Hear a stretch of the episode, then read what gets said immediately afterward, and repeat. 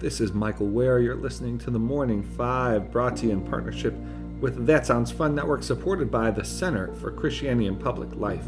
Today is Monday, August 14th, 2023. Let's begin with a reading from Scripture. Today we'll read from Matthew 5. Do not think that I have come to abolish the law or the prophets. I have not come to abolish them, but to fulfill them. For truly I tell you, until heaven and earth disappear, not the smallest letter, not the least stroke of a pen will by any means disappear from the law until everything is accomplished. Therefore, anyone who sets aside one of the least of these commands and teaches others accordingly will be called least in the kingdom of heaven. But whoever practices and teaches these commands will be called great in the kingdom of heaven. For I tell you that unless your righteousness surpasses that of the Pharisees and the teachers of the, of the law, you will certainly not enter the kingdom of heaven. May God bless the reading of His word. Welcome. It's a new week. Hope you had a wonderful weekend. Let's get right to the news. First, there are reports that President Biden is preparing to nominate former Treasury Secretary and former White House Chief of Staff Jack Lew as the American ambassador to Israel. Uh, Jack Lew, obviously a longtime public servant. Uh, I will say I had the opportunity to serve with him in the White House under his leadership as chief of staff. I always admired uh, his uh, willingness to make the space for his own faith. He he practiced the Sabbath while uh, while at at the White House and uh, always respected that.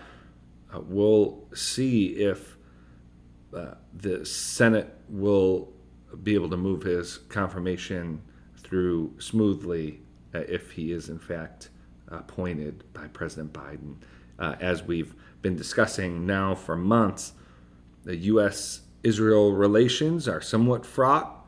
A domestic, the domestic context in Israel is is fraught, and so the uh, appointing someone like Jack Lew uh, as ambassador is a signal of how seriously the United States takes uh, the relationship with, with Israel. Second item uh, Delaware U.S. Attorney David Weiss uh, has been named special counsel to investigate Hunter Biden. Uh, dozens of Senate Republicans asked for a special counsel uh, and specifically asked for David Weiss to be appointed uh, now that he has been appointed, some of those, uh, th- there's been a bit of a mixed reaction on the right. Some think that this adds weight to and, and, and gives sort of legs to uh, their accusations that uh, the Biden family is, is corrupt. Uh, others uh, seem to think that David Weiss uh, and having having a special counsel. My read on is that they they're they're concerned that if if Weiss clears Hunter Biden and Trump is uh, convicted, then that's not going to be such a great uh, uh, contrast to have a, a formal investigation that clears Hunter as opposed to uh, accusations. Um, and trial by cable news uh, and and uh, sort of sort of the web. Um, uh, some are concerned about about that.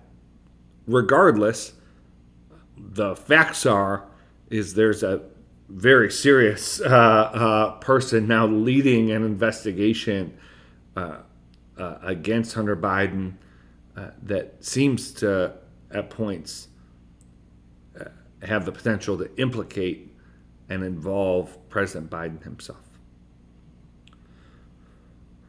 Uh, finally, uh, last week, President Biden made a $40 billion emergency bill request to Congress uh, which includes 12 billion for disaster relief and 13 billion for Ukraine.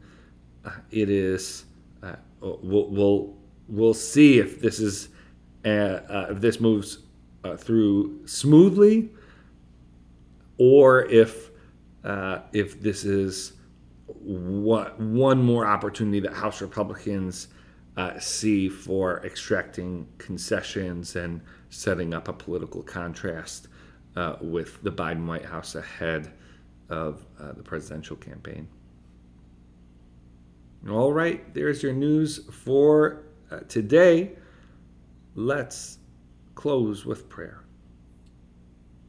Dear Father, always near us, may your name be treasured and loved. May your rule be completed in us. May your will be done here on earth in just the way it is done in heaven. Give us today the things we need today, and forgive us our sins and impositions on you as we are forgiving all who in any way offend us. Please don't put us through trials, but deliver us from everything bad, because you are the one in charge, and you have all the power, and the glory too is all yours forever, which is just the way we want it. All right, friends. Have a wonderful start to your week.